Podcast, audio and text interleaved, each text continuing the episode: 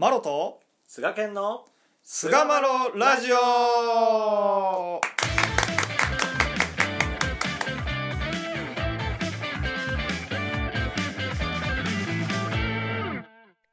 さあそれでは始まりました。第419回菅マロラジオ。はい、えー今回はあ節から芽を出すひな形というね、まあ、ひな形に少しフォーカスを当ててお話をしていけたらと思います。どうぞよろしくお願いいたしますお願いいたします。まるで天理教のメディアみたいですね。うん、ですからね。あですかね。ですよね。あそうかそうか。危な。ね。ゆるーく語っていくとは言ってるけども。一応ね、まあ、濃淡はありますけども、内容に、ね。濃淡はあるけど、ね。濃淡はかなり、かなりグラデーションですけど、はい、めちゃめちゃ濃い時と全然ライトな時とありますけど、それは。はい。まあ、それも含めて楽しんでいただけたらなっていうところですけど。はい、今回はまあ、ひな形ということで、まあ、星からで、えー芽を出すひな形ということでお話ししていきたいなと思いますが、うんあの先人の まあお話の中で、まあ、特にですけどこう人間というのをこう竹に例えられて話されるっていうことって結結構こう散見できるんですけども、なるほど。うんあのまあ、節が多い、えー竹ならば、えー、大風が吹いてもしなやかに受け止めて、えー折れることはないけども節が、まあ、少ない竹ならば、まあ、途中でボキッと折れてしまううん。というような、まあ、そういう、まあ、文脈で話されることが多い、まあ、竹、えー竹は節が多い。節が多い竹の方が強いですから、人生の中で、えー不死と思われる苦難な出来事が、まあ、多ければ多いほど、まあ、人間というものは、まあ、強くそして大きくなっていくんだという、うん。まあ、そういうお話で、まあ、説かれるまあそういう話なんですけども、うん。なるほど。まあ、要はその節からしっかりと芽を出せるかどうかっていうところがまあ一番肝心要の部分なのかなと思うとですね、まあその節っていうことももちろん大事なんですけどもうんまあそその節から芽を出すエネルギーをしっかり根っていうものを張り巡らして、まあ、吸い上げられるかどうかというところが、あーこの話でも最も大事なポイントではないかなと、まあ、思うんですよね。まあ、どれだけまあ節が多くても、まあ、根がしっかりしていなければですね、まあ、芽が出ないということになるのかなと。うん。まあ、それをまあ我々の信仰の話で言えば、まあ、これまで最近は語っているまあ自分と向き合うということが、まあうん。まあ、一つだと思うんですけどもそれに、えーまあ、神と向き合うということが、まあ、セットで、えー考えられると、まあ、私は思ってるんですけど、うんうん。まあ、それにはやっぱりこの神の言葉、まあ、原点に親しみつつですね、まあ、常に親様の雛形をまあ噛みしめながら、まあ、教えを理解し実地に自分の身に表していくということが求められるんではないかなと、うんまあ、このように最近思ってるんですよね。崇高なこと考えとるな。いやーそうでしょ？うん。でよくね人間味がないって言われるんですよ。ないな誰かに誰かに言われぁ。る。せやな。はいなあ、まあ、雛形で、俺は結構やっぱこん、まあ、平常時も大事やし、混沌とした時も大事やけど、うんまあ一つのね、そのお手本で示してくれてはる、まあ、この姿で、なんていうかこう生き方が多様性とかいろいろ歌われたりとかさ自由とか歌われてるこの時代にさ まあ言うたら基準がもうマジでもうぐったぐだになって思ってると思うねやんか。生き方の基準っていうのがどこにもよれないというかいやー気の毒な感じがする。いやまあ厳しいとも本当にだからそういう、こういう時代にねまあ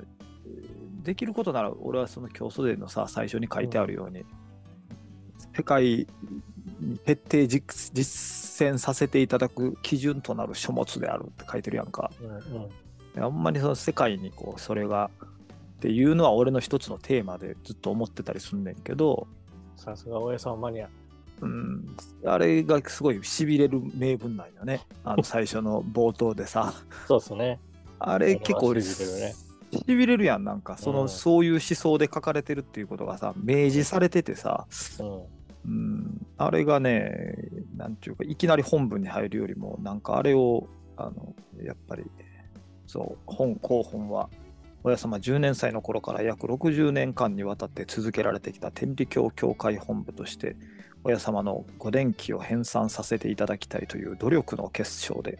本教信仰の目処とも言うべき親様の雛形を世界一列に徹底実践させていただく基準となる書物であるってね、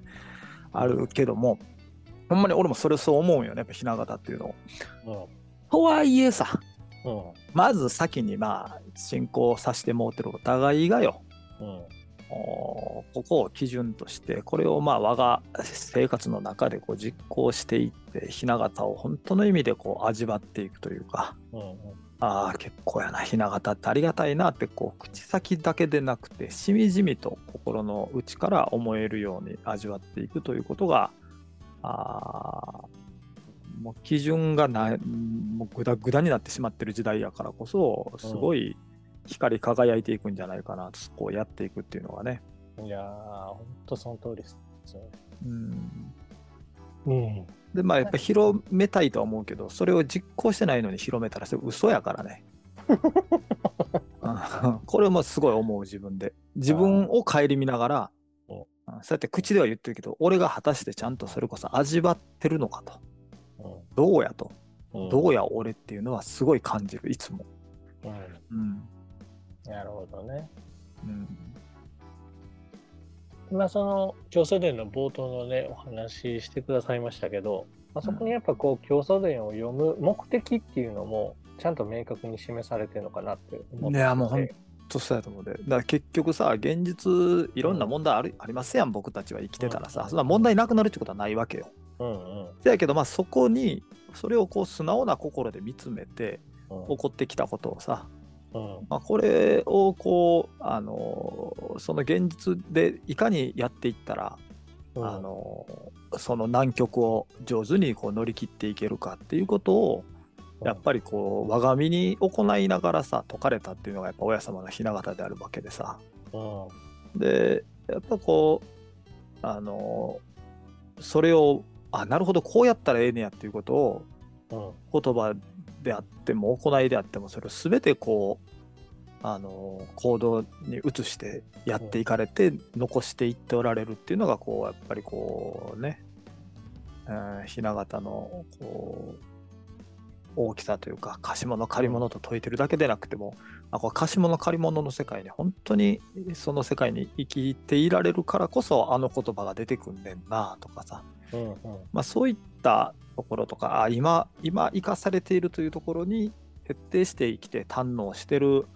からこそあの南極であっても動じずにおられたんやなとかっていうことを、まあ、親様やからできたといったらそれまでやねんけど、やっぱりこう、うん、その雛形の中であ俺らが苦しい時俺が苦しい時難しい時ってこうやったらいいんか本当は今の時代に合わせてやったらどうなんねやろうっていうところを、うんなんていうかこう、うん、思案できるその基準として残してくださってるなっていうのはすごい感じるんだよね。本当ですね。うんまあ、特に大家様は、まあ、いわゆる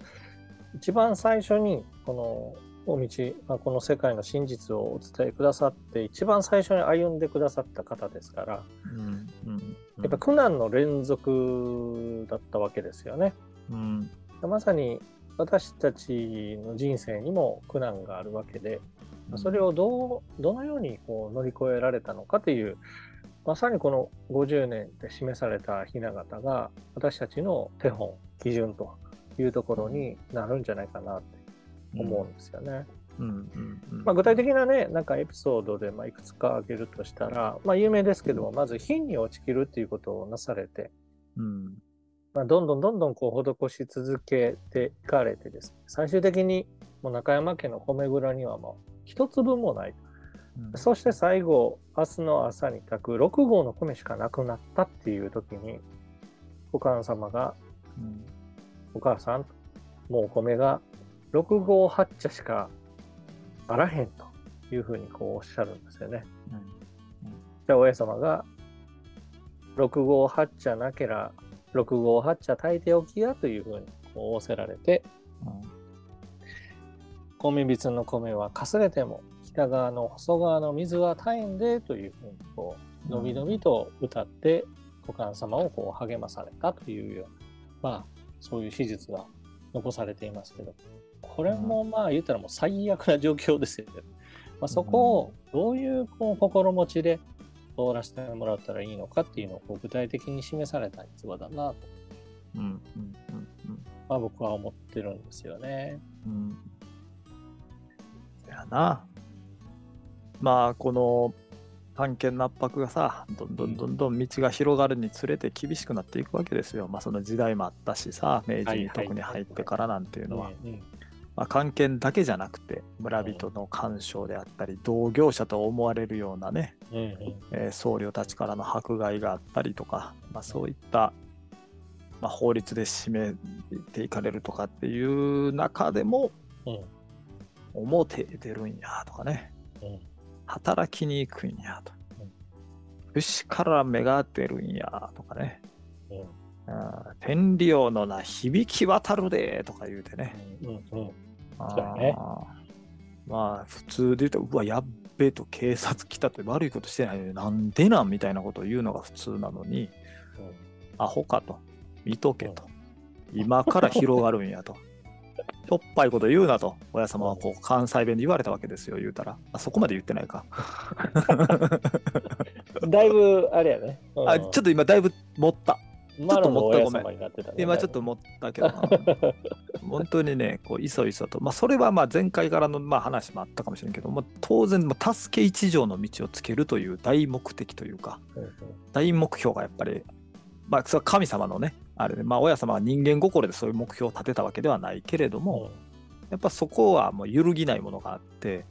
そのための雛形をつけていくんだというやっぱりそこがあったからいよいよ来たかと。不死やと。うん。よっしゃと。いうぐらいのねうん。やっぱ処し方をしていられるように僕はまあ僕の目から見てそういうふうに読めて諌めるんですよねやっぱり。いや、ほんまその通りで、やっぱりこう、関係の圧迫干渉なんて言ったら、ああ、もう自粛しとこう。もうこの嵐が、まあ、通り過ぎるまでちょっとじっとしとこうっていうのが、うん。これはまあ多分人間の考えやと思うんですよ。うんうん。でもそこを、なんやったらこう、いそいそと勇んでですね、うん。生き節に変えていかれるっていうのが、親様の雛形なんだなって思いますよね。うん、でやっぱりそれは今丸さんがおっしゃったようにやっぱ大きなやっぱこう目標というか目的っていうところがあってしかし今目の前にあるこの現実とどう折り合いをつけてしかも勇んであのいそいそとできるかっていうことをこう示しておられるんじゃないかなって思うんですよ。うんお指図に未情第一案じることいらんと。案じる利は案じの利をこしらえ、案じるように利をこしらえ、気がいずむと。一つ大きい利を定め、春くれば花が咲く、大きい事情に諭し置くっていう、まあそういうお指図があってですね。うん一つ大きい利っていうところをこう定める。いわゆるこう大きなビジョンを定めて進むっていうことが、あーいわゆる喜べない事情、未情事情というような、まあ、その最中にあって大切なことなんだよっていうことがこううんお指図で示されるわけなんですよ。やっぱね大きいものをね持っとったら、未情事情の意味がね見えてくる意味がなんでこんなこと起こってくるのっていうその時その時でうろたえるというよりかは、うん。そこの目標に向かってこれは何を見せられてるのかなって思えるのかっていうので随分違ってくるというか、ああ確かに。うん、そこがあんまなかったら、うん。えー、俺別に悪いことしてないのになんでこんなこと起こってくるんだけど まあそれがそもそも神の手引きやと思ったら来たぞと。うん。なんやと、これは俺の聖人に何を神は言おうとしてるんやぐらいの感じで思えたら、そこにはちょっとブレたりすることっていうのはやっぱなくなくなってくるのかなっていう感じがするんですよね。そうですね。心のありようというのがぐっと変わりますよね。うん。うん、確かに。で、それとともにね、こう、親様って素晴らしいなと思うのが、うんもう要求暮らし世界実現っていう、もう途方もないでかいそのビジョンを掲げつつも、やっぱり足元をこう抑えておられるっていうところがあるなと思うんですよ。うんまあ、朝起き正直働きっていうような、まあ、そういう具体的な日々の、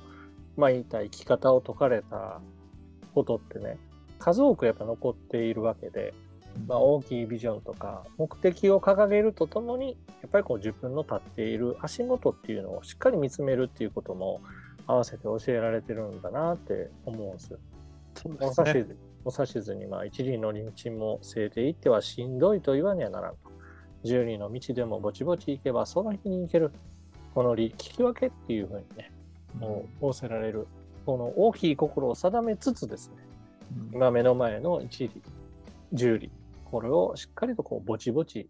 まあ、進んでいく。コツコツと進んでいくということが、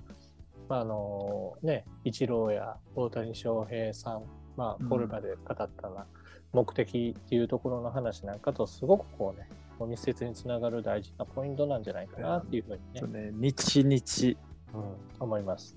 日々ということ。で、五分五分と成人するということ。うん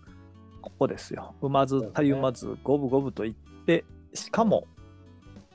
最後に五分の成人できたらいいぐらいのやっぱ大きい心を持ってね、うん、いくと。うんまあ、ここがね、その、やっぱりい一憂しないというか、揺れにくい心、強い大きな目標を掲げている。うん。そこに向かっている自分を、うん。がどこにいるのかっていうのも確認して、うん。そして進み方は五分で、うまくいかないときはまた五分から始めてっていう、まあ、このね、これがやっぱり、やっぱ道のもののその心のあり方というか、親様も本当にね、雛形の中で、幾度となく更地になっておられてね、そこからまた五分から始めてっていうのも、俺は雛形の中でやってはると思うよね。うんそれがやっぱりこう今の現代に生かせるというね、もうインスタントに早く生きたい、早く成果が見たいってこう、それを煽られるしね、やっぱり時代的にさ、うん。うん。その中であって、やっぱ親様のこういう大きな心でやることはちっちゃいことからっていう、まあ、こういう精神がね、うん。えー今の時代に光り輝くんじゃないかなというところで、えー第419回節から芽を出すひな形終わりにいたしたいと思います。はい、どうもありがとうございました。ありがとうございました。